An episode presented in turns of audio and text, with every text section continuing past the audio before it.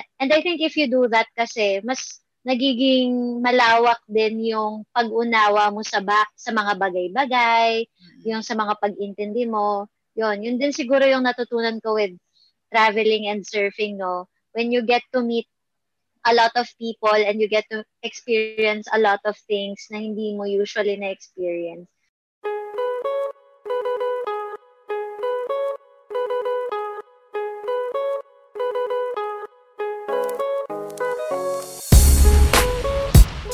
Hello, hello! Welcome back to Koda Serye kung saan tayo ay magkwekwentuhan, magchichismisan, at magkukudaan lang about life, adulting, career, love life, kaperahan, at kung ano-ano pa. I'm Jazz and I'm your forever kakuda serye host. Kumusta kayong lahat? Today, kumusta kayo kahapon? Kumusta kayo ngayon? Sana ay okay lang kayo dahil kung ako naman ang inyong tatanungin, ay very, very okay pa rin naman. Dahil wala naman tayong magagawa kundi lumaban sa buhay. Wow, kala mo pinagdadaanan. So again, this episode, grabe, is sponsored by Ambidexter, our media partner. Thank you again, Ambidexter, for sponsoring or partnering with me in this episode. So, Sino nga ba ang ambidexter at bakit po sila ang ating kapartner ngayon, ngayong episode na to at saka ng mga previous episode. So Ambidexter is a digital content marketing company that offers tons of great services ranging from graphic design, content writing, media relations, and many more awesome services. If you are interested in seeking out their services, I've linked their socials, websites, and website. Isa lang yung website nila. And email down below. Pero kung excited na kayo makita sila, eh di punta na kayo sa website nila ambidexter.media. So, ayun nga, kung may mga kailangan kayo ng mga media, kinemerot, digital content, ay pwede nyo silang kunin.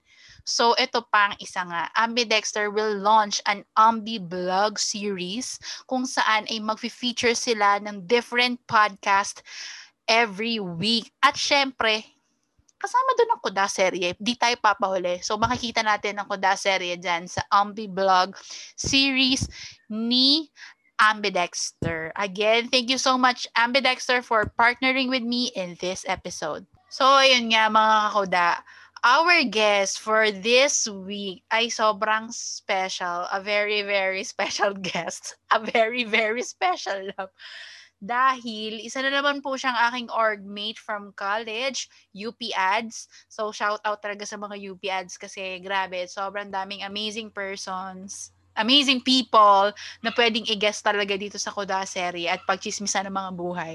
So ang ating guest ay isang traveler. Yes. Parehas kami na traveler pero iba yung pagka-traveler nito, mga te. Pag tinignan niyo yung IG niya, grabe, boom, boom, boom. Ang kaseksihan at isa rin po siyang surfer. Gets? Isa rin siyang makeup artist. Alam ko nag-YouTube din. At isa siyang part owner ng home base hostel. At ito pa, meron siyang full-time work. Paano kaya yun? No?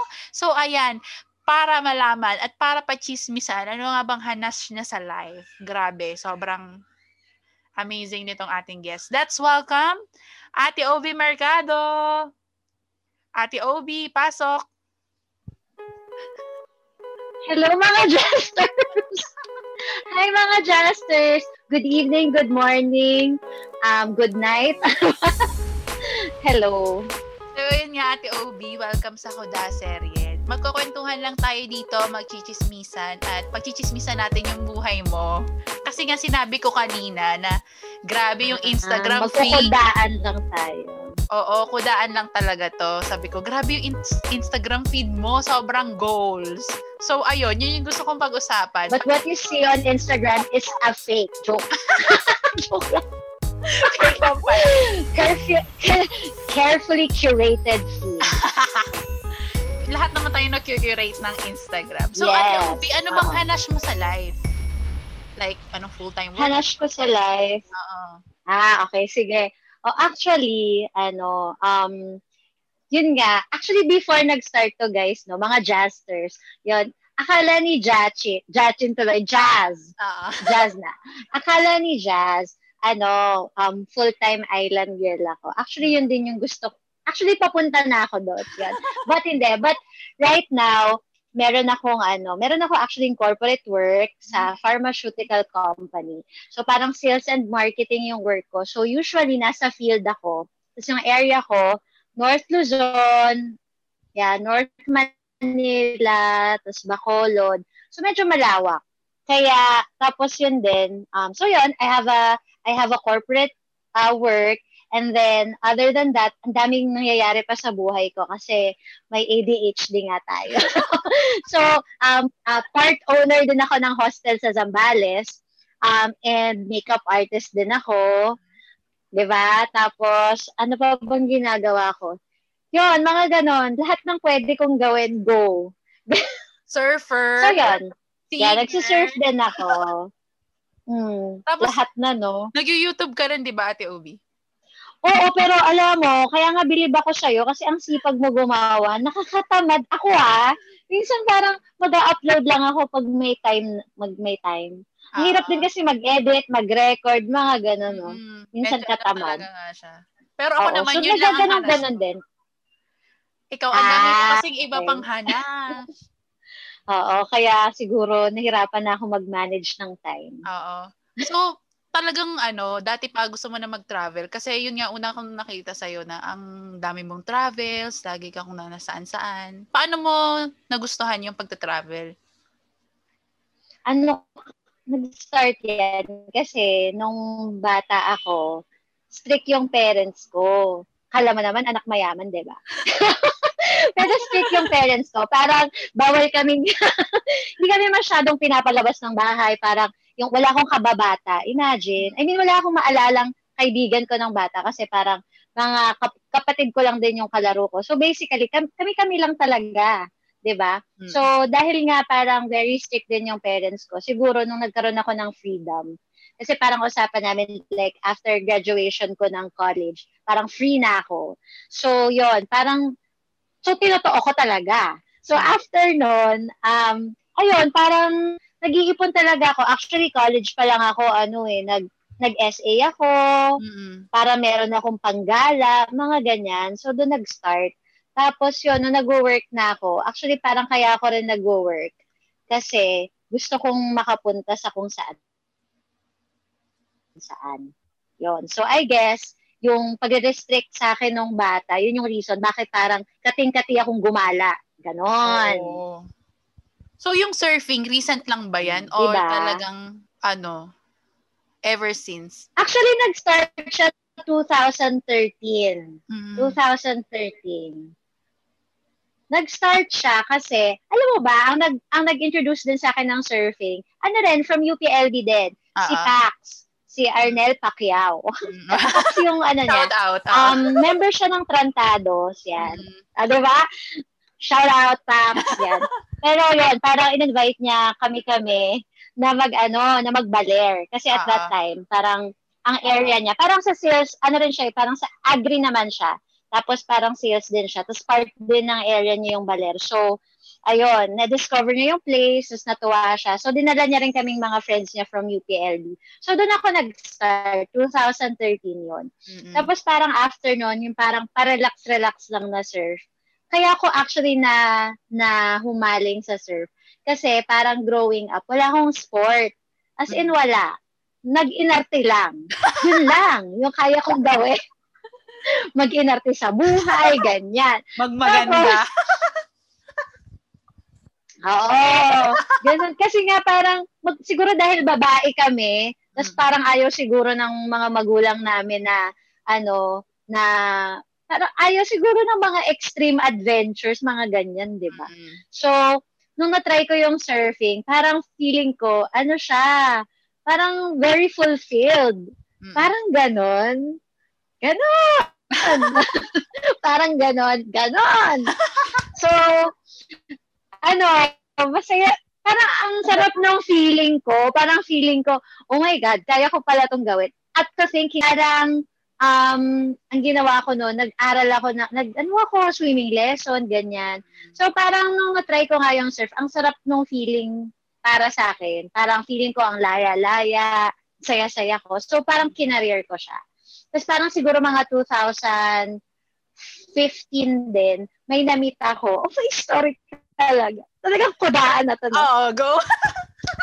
so, may namit ako. Eh di, ito na nga.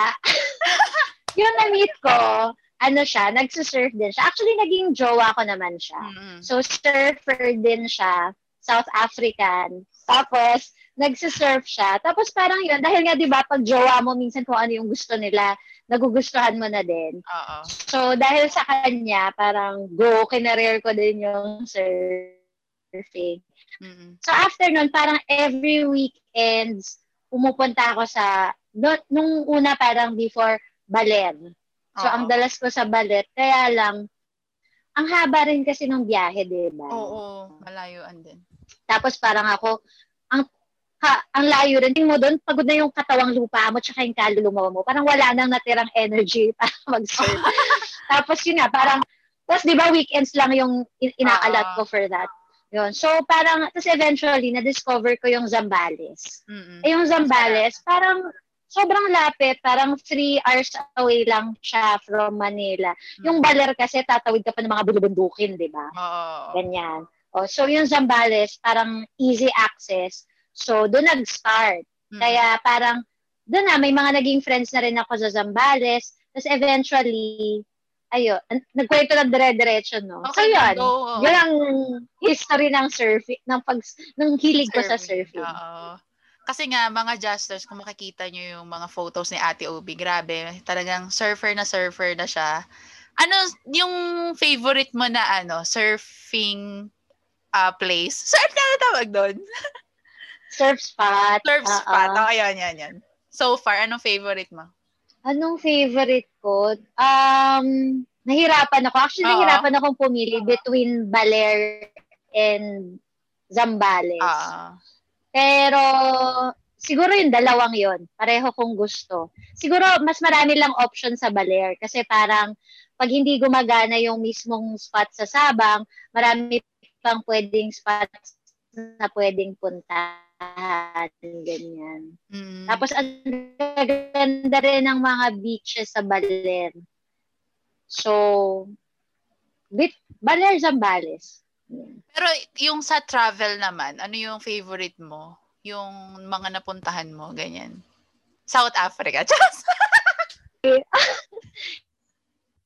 Hindi kasi parang yun din yung pinakamalayo ko, no? Pero uh, oo, South Africa siguro kasi, ano rin, parang, iba rin kasi yung mga places nila doon. Tsaka actually, marami rin siyang mga surf spots, uh, ganyan. Tapos, syempre may mga kahayupan doon na wala dito sa Pilipinas. Biglang, ay, may penguin na pala, may elepante na, uh, giraffe, mga ganyan. Tapos yung tipo, nakikita mo lang siya na konting di pa lang. So, siguro, yun, yun din. Pero favorite, actually lahat, kasi parang lahat ng lugar, hindi kasi rin ako na-attach masyado sa mga lugar. Yes. Yes. hindi attach na tao. Pero I'd say siguro yung pinaka na-enjoy ko South Africa. Kasi nga usually pag Asian countries in a way, ka. So ayun nga 'di ba sabi mo kanina parang papunta ka na doon sa parang live ano na talaga island girl. So anong parang nagmo-motivate sa iyo mm-hmm. na maging ganun yung life. Kasi 'di ba, ang daming gustong mag-work sa Makati, gusto sa madami pa rin gusto sa city. Mm-mm. Pero ikaw nga nandoon, may Oo. pero every weekend pumupunta ka pa rin din sa province. So anong nagmo-motivate sa iyo? Siguro kasi dahil nga laking probinsya din ako. So parang yun din siguro yung buhay na hinahanap ko. Although ano ah, syempre, yun nga, kanya-kanya naman din tayo ng gusto. Mm-hmm. Pero parang siguro dati, nung probinsyana girl ako, parang gustong gusto ko nang ma-explore yung Manila kasi 'di ba unfamiliar sa iyo, bago, tapos uh-huh. parang feeling mo, parang ang sarap sa feeling na nasa corporate world ka, ganyan. Uh-huh. Tapos ngayon na na-experience ko na siya. Sukang-suka na ako, girl! Oo. Ayoko na Same. pala. Parang it's a, it's a prank. Ganon. Yun, hindi. Parang ano pa rin, parang na-realize ko rin kasi na, siguro yun yung hinahanap ko kasi probi- probinsya na rin talaga ako. Tapos, yung parang napansin ko na ang simple ng buhay, hindi ganun kadami yung problema mo, na parang marirealize mo na hindi mo pala kailangan ng sobrang dami para ma-survive yung life. Siguro ako personally, mas mas gusto ko lang din yung simple, Mm-mm. ganyan. So, parang nagpa-practice ka rin ng minimalism, ganun? Sa mga... Oo, kasi sa totoo lang, pag nasa Manila ako, nasa loob lang ako ng bahay. Oh, Kasi hindi ako lumalabas. Oo, parang tapos ilang days lang din naman ako sa Manila, tapos babalik lang din ulit ako sa probinsya. Tapos hindi rin ako mabili. Alam mo ba, wala akong collection. Ang collection ko lang siguro, bikini. Ah, Yun lang. Oo. Oo, yun lang. Never ako nag-collect ng kahit mga sapatos, hindi. Mga bag, hindi rin. Mm. Ganyan. Bikinis talaga. Mga Parang- ganon. Parang ako din eh, parang matravel nga din ako. Parang pagkaya kong gumastos ng ganitong amount pag travel, pero hindi ako nakakabili ng mga mahal na bagay. Parang kahit Diba? mag-same amount lang siya, parang nanghihinayang ako na, kuwari yung 3K ko, ano na yan, makakapagsagada na yan. Yung mga ganon, di ba? mm Yun, siguro more of ano tayong tao, ang kinokollect natin, mga experiences and Oo, memories, memories. ganyan. Mm-mm. Pero yun nga, sobrang ano, goals ka kasi as in every weekend ka talagang parang you make sure na every weekend. Oo, parang hindi ako mapirmi sa Manila. Parang di ko Ah. kaya. Kasi 'di ba sa Manila, parang isang hakbang mo lang nalabas mo lang ng pinto, parang gumastos ka na. Parang walang libre. Sa probinsya, parang pag may nakita ka lang sa namumukadkad yung puno ng mangga ng kapitbahay mo, magpapaalam ka lang, may merienda ka na, may mangga ka na, di ba? May Oo. mga ganon. As in, just na-realize ko rin, nung tumira nga ako sa Baler for four months, parang sobrang dami kong nagagawa, pero yung nagagastos ko, ang liit. Parang imagine, kaya kong mag-survive na food, siguro 1,000, two weeks. Mm. Tapos parang dalawa na kami nun. Or minsan nga less pa. Mm. ba? Tapos yung 1,000 mo, parang sa Manila, ano lang yan, ba? Ipang-grab mo nga lang yan. Oo. ba? Yon. Parang ako nga din, nung, parang nung medyo bata ako, gusto ko mag-work sa Makati, sa BGC, ganyan. Diba? Pero nung pag medyo tumatanda ka na, no, parang mas gusto mo na lang din sa probinsya, sa kung nasan ka man, ganyan. Di ba parang for some, yung fulfillment nila, ano, or ako, feeling of accomplishment nila, yung pagka napopromote sila, ganyan, which is good for them, kasi yun yung nga yung preference nila. Pero sa akin, parang ako, kunwari, sa akin naman, parang fulfilled ako pag kunwari sa surfing, may naa-unlock akong bagong surf move, Ah, Ganon! As in, sobrang saya ko. O, di ba? Ang, si- ang simple ng mga kasiyahan ko. oo. Siguro ganun, yun din yung epekto siguro nung ano sa akin. Pagta-travel and paninirahan sa probinsya, parang nare-realize mo yung mga maliliit na bagay, na-appreciate mo. Mm-mm. Parang ano, no, Andy Eigenman. Sobrang ano, no, grabe yung, kasi lagi, after nung parang pumunta siya ng province, lagi ako nagbabasa about sa kanya, Mm-mm. na yung binenta lahat niya yung gamit niya, tapos pinili niya yung Mm. provincial life. Parang magigets mo siya. Gets? Oo, oo. Ganon. Na, natuwa din din siguro siya. Kasi, ha? Parang, parang magkapeg nga Naka- kayo. nakakita ko na siya sa Zam Nakita Ah, ko na siya sa ano, Z- Zambales. Oo, nakasama ko na siya sa lineup. So aside from yung parang mas matipid sa province, ganyan, ano pa yung mga perks na pwede mong i-share na parang hindi namin alam? Ano ba? Siguro parang for me ha, yung pinaka na-realize ko, especially during pandemic, sobrang yung perks doon walang stress. Yun siguro. Mm-mm. And we all know na parang stress, number one, risk factor siya ng mga disease, Mm-mm. 'di ba? As in eh alam naman natin lalo na ngayon na health is wealth. Ah. Kumbaga, 'di ba palakasan ng immune system din. So, tapos na, napansin ko rin nung nagstay ako sa Manila, parang very stressful. Lalo na nung pandemic season. So, ang laking bagay nun. 'Di ba? Para sa sa ano mo. Siguro walang stress. As in, nung nasa probinsya ako, di ko nga maramdaman na may COVID eh.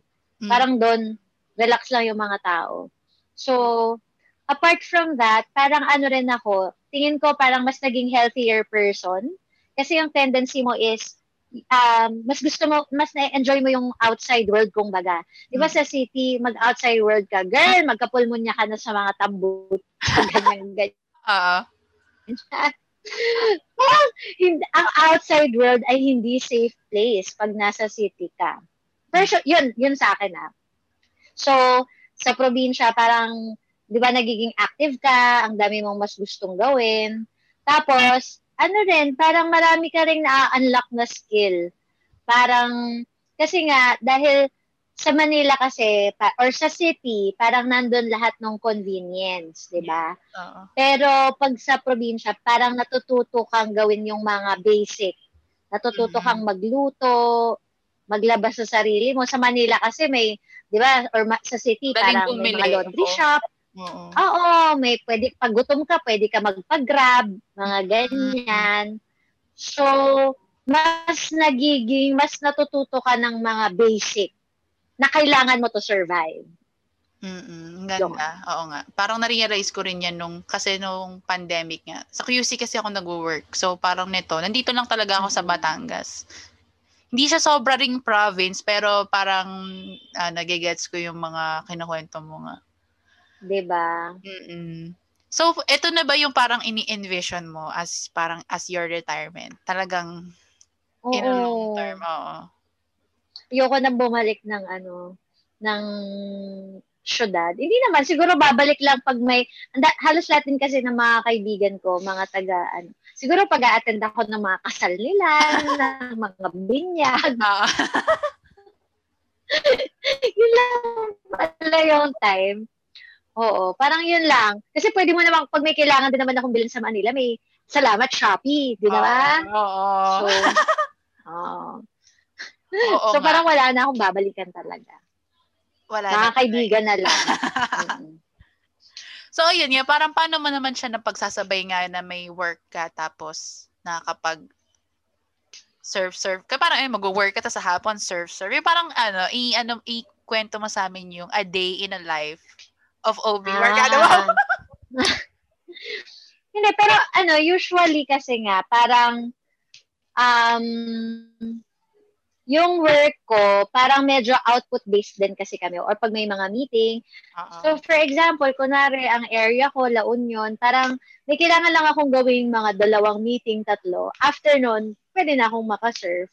Pero yun lang, kailangan talagang, oh, ta- kailangan talagang, alam mo rin yung schedule mo. And, hindi ko rin naman sinasagad. Kasi nga, lalo na pag alam kong, kunwari, sa hapon, or like, kunwari, um, bago ako mag-work sa umaga, like 5 a.m., magsa-surf muna hanggang mga 7. Tapos pag-prepare ka na kasi 8 o'clock baka may tawag ka na. Yung mga ganon. Medyo hindi naman like literal na ano, parang binabalanse mo lang din siguro yung work time mo tsaka yung fun time. Parang ganyan. Pero parang for me, pag weekends talaga tsaka holiday, tsaka nag talagang kinokonsume ko kasi lahat ng leave ko. So, pag ganun, hindi talaga ako sumasagot ng text, tawag, unless sobrang importante. So, yun. So, paano kapag ano yung, ngayon nga, para lahat calls internet, parang, paano naman yung teknolohiya sa probinsya? Parang okay naman. Nakaka, hindi mo naman problema yung signal. Alam mo, in fairness to, ano, Baler, kasi either, oo, kasi yung parang pinaka go-to probinsya ko lang naman either Zambales or Baler. Minsan ah. Laon yun. In fairness sa tatlong yon LTE na sila. Ah. O, di ba? So, Ay, medyo malakas din na. Tsaka yung mga kapitbahay namin sa Oh, kapitbahay namin sa Zambales. Shout out sa mga kapitbahay ko dyan. Mga oh. naka-wifi sila. So, nakiki-wifi ako. Oo. Matikid. So, Madiskarte. True. So, Ate Obi, napanggit nga natin kanina yung ano, home-based host hostel, tama ba?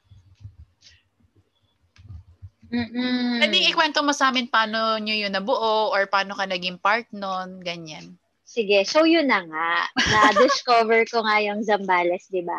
Tapos Ah. as in, nung na-discover ko yun, wala akong kilala. Tapos parang literal na bilang friendly kasi ako eh. So Mm-mm. parang may nakita akong kuya. Sabi ko, uy kuya, pasabay naman mag-surf, ganyan. Ah. So nakisabay ako mag-surf. After ron, si kuya pala is part pa ng isang malaking grupo. Oo. So, doon ko na-meet yung mga kaibigan ko, parang yung kilabot surfing na hostel. Parang doon ko na-meet yung mga una kong naging friends sa Zambales. Tapos, na-realize ko noon, yung mga surfers din doon, mga taga Manila din sila. Mm-mm. So, parang pumupunta lang din sila sa Zambales to surf on weekends or mga break nila. Tapos after nun, parang ayun, may isa sa aming nag may isa kaming friend na parang bigla niyang naisipan, mag-rent na lang kaya tayo ng ano, lupa. Tapos doon na lang tayo, but to, ah, buo tayo ng hostel kasi every weekend naman tayo nandito eh para tipid. So basically, parang nag-start siya as a hobby. Mm. Parang ganun. Parang trip-trip lang. So, yung home base nun, parang nagka-camping lang kami. Yung liguan namin, poso lang, ganyan. Tapos pagka mag-CCR na kami, magpupupo na kami, makikicr kami sa kapitbahay. Grabe mga kapitbahay namin. Mababait. Oo nga. Oo. So, dun siya, parang lahat kami na mga owners nun, mga Manila-based surfers. Mm-mm. Parang ganun, na nahilig sa, ano, sa surfing. Tapos actually, ilan sa amin, ano rin, parang iniwan na yung corporate life, tapos nag-island. Yung isa kong partner, dati siya yung manager namin sa home base, nasa Siargao na siya ngayon. So, nag-online work siya. So, parang ganun talaga, parang we were united because of our, sabihin nating passion for surfing, ganyan. Ah. So, dun siya nabuo. Nabuo siya. yung home base, dati, kayo lang yung nandun. Kayo lang yung nagsistay. Pero ngayon, open na siya for other surfers, di ba? Yes. Mm. Oo. Dati mga friends-friends lang din. Hanggang sa naisipan natin, naisipan namin na para hindi na kami mag-ambagan sa pambayad. Parang ganyan. So, gawin ng hating hostel. Oo. So, as in dati, yung mga friends namin, hamok-hamok lang muna, tent-tent. Mm-mm. Yun. Hanggang sa ngayon, may mga ano na kami, bunk beds. Yan. I think sa buong, kasi sa Liwa, Zambales located yung hostel. I think kami yung may pinakamurang accommodation. Kasi nga, parang, yun nga lang, very basic din yung hostel namin. Kasi para lang siya sa mga, hindi man para, pero para siya sa mga cowboy, kumbaga. Oo. Get. Parang may sariling kitchen, kung gusto mo magluto, very basic, may CR. Mm-mm. Tapos, siguro yung hostel din namin, yung first, very proud ako ah. Kami yung first na nagpauso ng open mic or yung Ah. acoustic night. Oo. Kasi yung isa naming partner, si Castel, ayan, ano siya, nagigi- musikera siya.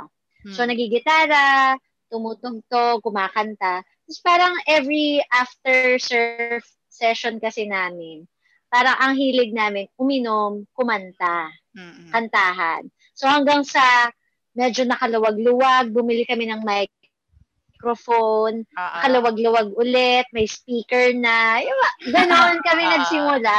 Hanggang sa yung mga kapitbahay namin, nakikiinom na rin sa amin. Mm. So yun na, tapos nagbenta na kami ng beer, ganyan. Ang saya. Yung mga friends mo, as in parang dun mo lang lahat Mm. na-meet sa province. Parang, Oo, dun lahat. uh, Never kami nag... Kaya nga pagka ano eh, pag nagkikita-kita minsan sa Manila, yung magkakagulatan kami na, ganyan pala itsura mo pag nakasapatos mo. Kasi pag nga, di ba, nasa, nasa Zambales kami, as in mga literal na mga naka, pang ano ba? swimsuit lagi. Mga- lahat, kapaa. Oo, or nakasando, naka-shorts. Oo. Tapos magugulat kami sa Manila pala yung mga kasama ko. Yung iba sa amin parang manager pala ng ganito, Mm. executive pala ng ganyan. Pero parang doon sa probinsya, pantay-pantay lang kayo, di ba? Oo, ang saya. Pero yun nga, Ate. Obi, parang ang dami ko na rin kasing nababasa na ganyan na yung ang daming mga, iniwan yung mga corporate job para mag-travel full-time. May iba tumitira sa van, di ba? Uso rin ngayon yung, lalo na sa ibang bansa, yung tik, ano, binebenta nila Mhm. lahat, tapos nasa van Oo. lang sila, tapos ikot sila. Pero ano, Van parang, life. Oo, van Oo. life.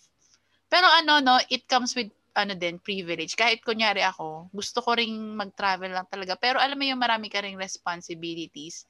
So, sa tingin mo, Oo. yun nga, ang question ay, yung parang living a YOLO, yan travel life, comes with ano din, no, privilege din talaga. Oh, I think, kasi parang yung iba, siguro kaya nila nagagawa din.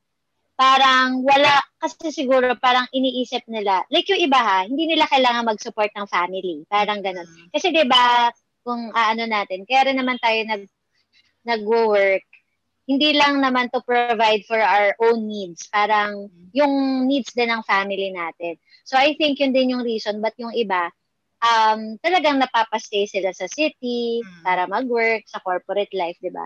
Pero yun nga, um totoo yun yung ano, parang madalas yung mga iniiwan yung life nila sa city, in a way, kumbaga, siguro may ipon na sila or may negosyo na sila, medyo may stable source na of income. Mm-mm. Yon, parang ganun siya. Siguro ako din kasi, parang yung mami ko kasi, ano, may work din naman, pati tatay ko, tas mga kapatid ko. Kumbaga, parang Oo, well, um, I mean, nagsusuportahan din kami, pero hindi ganun siguro kabigat yung responsibility, di ba? Mm. Kaya siguro, kaya ko na maggagala-gala. Ganyan. Oo. Pero ayun nga, parang ako naman, kaya siyang gawin. Parang hindi mo naman kailangan mag-travel tas bongga agad na hotel. Tapos yun nga, kinuwento mo yung hostel nyo, sobrang cheap lang. Yung I mean, sobrang basic. Mm-hmm. Depende rin, no? Kasi parang siguro tayo as travelers, simple lang. Parang hindi mo kailangan nga ng mahal na hotel or mga, may mga lugar din dito sa Pilipinas na mura lang. Kasi parang yung iba, feeling nila yung pag-travel, mahal, parang ganon. Mm-mm. Ano lang yun eh, depende rin talaga sa kung ano yung hanap mo. Ako tuwing po na rin may pupuntahan akong lugar, mm-hmm. tapos maghahanap ka ng accommodation. Kasi nahahanapin ko yung pinakamura. Oo. Ganun ako. Oo, Or kung saan ako pinaka makakatipid. Minsan magdadala ako ng tent. Oo. So magka-camp lang kami. Kunwari may may surf spot sa Real. Hindi kami nag nag uh, ano talaga ng accommodation as in tent kami. Mm-hmm. Ganon or hammock. Kaya ko lang din matu nung nung nasa Zambales ako, naghahamok lang ako. Mm-hmm. Tapos parang yung bayad namin 100 pesos lang per pitch ng hammock or 150. Uh-huh. Ganon. Tapos yun din na-realize ko, parang mas mura pa nga na nasa probinsya ako kesa nasa city ako. Mm-hmm. Kasi pati sa food, ambagan kami. Ganyan. So, kasi ako naman, pag nagta-travel nga ako, mas gusto ko na-experience yung lugar. Siguro yung iba, kaya nagiging mahal. Kasi yung travel nila is form of relaxation. Oh. So, ang gusto ah. nilang place, yung medyo, alam mo na, komportable? Mm-hmm. Siguro depende rin talaga kung ano yung hanap mo sa, ano. Ako hanggat kayang makatipid, doon ako sa makakatipid. Uh, Ganun ako. Same. Ano mga message mo dun sa mga parang working din like us na pero parang feeling nila, so syempre ngayon hindi pa pwede mag-travel. Yung parang feeling nila hindi nila Oo, kaya. hindi pa nga. We actually pwede na. Pumunta na kayo sa hostel namin. Ah, pwede na. Okay, bukas na po ang home base. Hindi, pero ano, for business related, ano lang. Tsaka, uh, yung mga checkpoint. Hmm. So, kailangan kompleto ka ng travel pass, tsaka health certificate talagang pinromote ko yung host. Oo, kailangan. Sa Liwa, Zambales po, let's go. Hindi, okay. Ano yung message ko sa mga sa mga ano, sa ang tawag ba sa atin, mga millennial or mga yung mga okay professionals na. ganyan na feeling nila hindi nila kaya mag-travel, like sobrang ano sila sa work ganyan. Hindi siguro ano, um ah uh, siguro gaya ng lahat ng bagay, no kailangan parang balanse. Siguro hindi man sa travel, pero I think importante na tayo mga millennials, yun nga, kailangan meron tayong um, ano ba ta, outlet Uh-oh. sa mga ginagawa natin. Kasi alam naman natin, di ba, very um, challenging siguro yung life sa pag sa corporate world. So, kailangan may outlet ka para hindi ka mapuno, kumbaga. So, if not traveling, maybe you can do a hobby, wow. di ba? Gaya ko, parang sa surf, ganyan. Parang gawin mo siya para maging balance lang din lahat. Kasi parang feeling ko right now, ano rin eh, parang tayo, um, parang dahil din sa pandemic, uh, affected din talaga lahat mentally and emotionally. And to balance it out, I think you should do it by doing the things that, you know, you love, the things you're passionate about. So, uh, and I think if you do that kasi, mas nagiging malawak din yung pag-unawa mo sa ba- sa mga bagay-bagay, mm-hmm. yung sa mga pag-intindi mo. Yun, yun din siguro yung natutunan ko with traveling and surfing, no? When you get to meet a lot of people and you get to experience a lot of things na hindi mo usually na-experience, parang mas nagiging malawak yung kaalaman mo. Mm-hmm. Mas nagiging mas na-discover mo actually yung sarili mo eh. Yes. Na ito pala yung mga gusto mo in life. Tapos parang tingin ko rin, mas nagiging mabuti kang tao. Kasi na-expose ka rin sa mga kung ano-ano na, alam mo yon mm. So, yon Yun siguro yung masasabi ko. Parang gawin lang natin lahat na balance eh. Kasi kailangan din natin alagaan yung ano natin, well-being natin, our, our mental being, emotional being, being ng being. Oo, Yun. ganda. Ganun yan. No? Parang ang dami mo rin talagang natututunan sa pagta-travel. Saka hindi lang naman travel nga yung pwede mong gawin. okay lang, Ate Obi. Kudaan nga eh. Padang kung anong hobby mo or may iba rin talaga naman kasi na ayaw, no? Na hindi rin talaga mahilig. Mm-hmm. Ano naman, Ate Obi, yung Oo. sa life. Wow. Mga, anong mga nakikita mo pang sa'yo, next sa'yo in traveling, ganyan? Anong mga... Yung ano? Mag-aasawa. Wait lang, choppy ka. Ulit. Mag-aasawa ka na ng surfer. Mm-mm. Mm-mm. Yun. Kilim. Foreigner. Gusto ko magandaan ako eh. Mm, maganda, maganda ka naman ang gusto mo, um, tapos pagkaasawa sa province. Hindi, pero... Mm Doon na kami. Na yung nakikita ko siguro, ano talaga, parang doon na talaga rin ako papunta. Parang i- nakikita Red World soon. Na bumubuelo lang ako. Um, hindi, siguro lang kasi, I mean, okay naman. Maganda, actually marami ka rin talagang matututunan sa corporate world no um siguro na na-realize ko lang din na sa panahon ngayon, ang dami na rin kasing opportunities online, kumbaga. Yes. So, eh, di ba parang why not mag, ma, I mean, mag-work ka online, tapos nasa parang probinsya ka, na stable din naman yung internet connection. So, I think, ano, doon ako papunta. And marami na rin talagang gumagawa nun. Actually, nung nasa Baler din ako, parang ang dami ko rin mga, ang dami rin doon mga dating nag-work sa Manila mm. na nag-relocate na rin doon. So, gusto na rin nila ng simpleng buhay. Ayan. Excited so, ako yun. sa magiging pamilya mo sa probinsya. Oo. Subaybayan ko pa rin yan sa iyo. Gusto mo yung ano, probinsyan, probinsyana, tapos yung mga anak ko para ma, alam mo na mga film, film, gano'n. tapos nagtatagalog. Oh, oh, wow. Yung ko nang nag-i-English sila. Ang cute. Na Gusto ko ano sila, yung malalim na Tagalog. Uh-oh. Batanggenyo. Na-imagine mo, blue eyes, tapos ano, ay, ano baga? Alae. Ayun nga, Ate Obi, kasi parang nakikita ko lang yung mga Instagram post mo, pero ayun nga, nalaman ko na yung mga chika mo sa life, na ganun pala yung mga hanash mo sa probinsya, nakaka-happy. Sa, at parang gusto, mm-hmm. gusto kong gawin din yan, pero sige, in the future, tingnan natin. Wow. Thank you so much sa pagpapaunlak sa Kuda Oo, serye. In the future. May mga, sige, ito Uy, na. Thank you. Dan, parang ang dami kong kinuda. Sorry, parang... Hindi, okay lang. Ikaw ang guest. Ikaw ano ang na? bida dito. Naisip ko, ay, parang hindi ko na napagsasalita si Jazz. Okay lang. Ako na lang yung kuda ng kuda. Ikaw nga ang bida. Padaldal kasi talaga ako. na-excite nga din talaga akong i-guest ka dito. Parang dati ko pang nasa, nasa listahan na kita. Tapos parang nagkalakas Nasa- na ako wow. ng loob nito lang. Sabi ko, gusto ko nang i-guest Naman. si. Yes. Puro go. ads din ang nag-guest ko eh. Oo naman, suportahan tayo sa ads. So, ayun Ate Obi ngayon ay i-promote mo na yung mga hanash mo. Go, gawin mo na. Promote, promote. Uy, parang artista lang, may Oo. promotion. Saka shout out. Sige. Oy, sige, ipopromote ko din yung ano ko, YouTube page ko. Oo, oo. Wow, YouTube channel.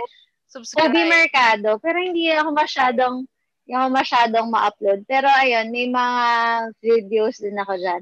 Hmm. Tapos, ayun guys, kung meron na kayong health certificate and travel pass, bumisita na kayo sa home base hostel sa Liwa, Zambales. Maganda yung sunset doon. Hmm. Mag-inuman tayo, mag-surf tayo, kumanta tayo.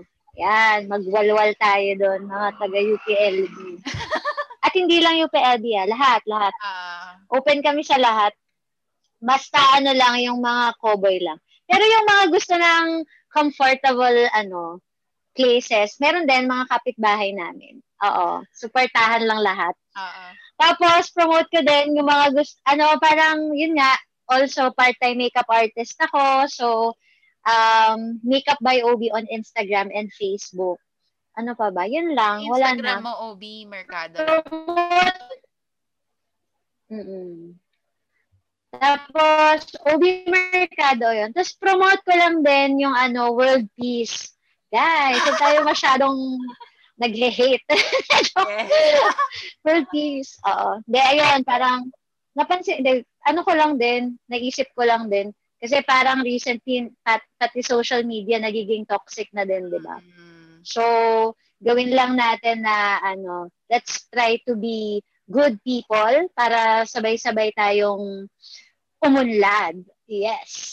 Ganon. Beauty queen, yes. Again, thank you so much, And Ate I. Obi. Thank you. Sobrang ang saya ng episode na to. Talagang buti na lang pinaunlakan mo ang aking imbitasyon. So, nagustuhan Na, nag-ready ako for three hours na interview. Waterproof yung makeup. Hindi, joke lang. joke lang. Oo nga. Ang ganda pa din. Kahit na laging nakabilad sa araw. Gets? Paano yan? Paano ang iyong Mm. skincare routine? Abangan sa YouTube. Ako, uy, that, Hindi ka pa rin kaya na ito. wala ako skincare. Naku, Diyos ko. Oo, sa, sa ano. Ay, hindi pa ba? Umitim na ako. Dati yung puti ko, ano, puting artista, char. Hindi kasi dati, di ba maputi na ako. Oo. Tapos nag-gluta pa ako at one point. Nag-gluta ako kasi parang nag-breakouts ako. Tapos yung gluta daw, nakaka, well, nakakatulong daw siya, no? Mm. Sa, hin- sa parang pagpapakinis. So, tinry ko rin siya. Kasi eventually, sabi ko, ay, parang waste of money. Mm. Pinanggala ko na lang. Ano ba yan? May side kwento pa ako. Nagbababay na nga tayo eh. Oo nga. So, ayun nga, if you like this episode, please tag Kuda Serye. Share nyo lang sa IG stories. And thank you sa sponsor natin for this episode, Ambidexter. Visit Ambidexter sa ambidexter.media and lalagay ko na sa baba yung mga links nila. And if you like this episode nga, please follow Kuda Serye on Spotify, Google Podcast, Apple Podcast, at mapapanood din nyo po ang video namin sa YouTube subscribe to my channel, Jazz Aberilla, and to Ate Obi's channel, Obi Mercado. So, ayun, Ate Obi, magbabay na tayo sa mga Jasters. Bye, Jasters! Thank you, Jasters! Thanks for this episode. Na-enjoy ko, Jazz. Thank you! Thank you, Ate.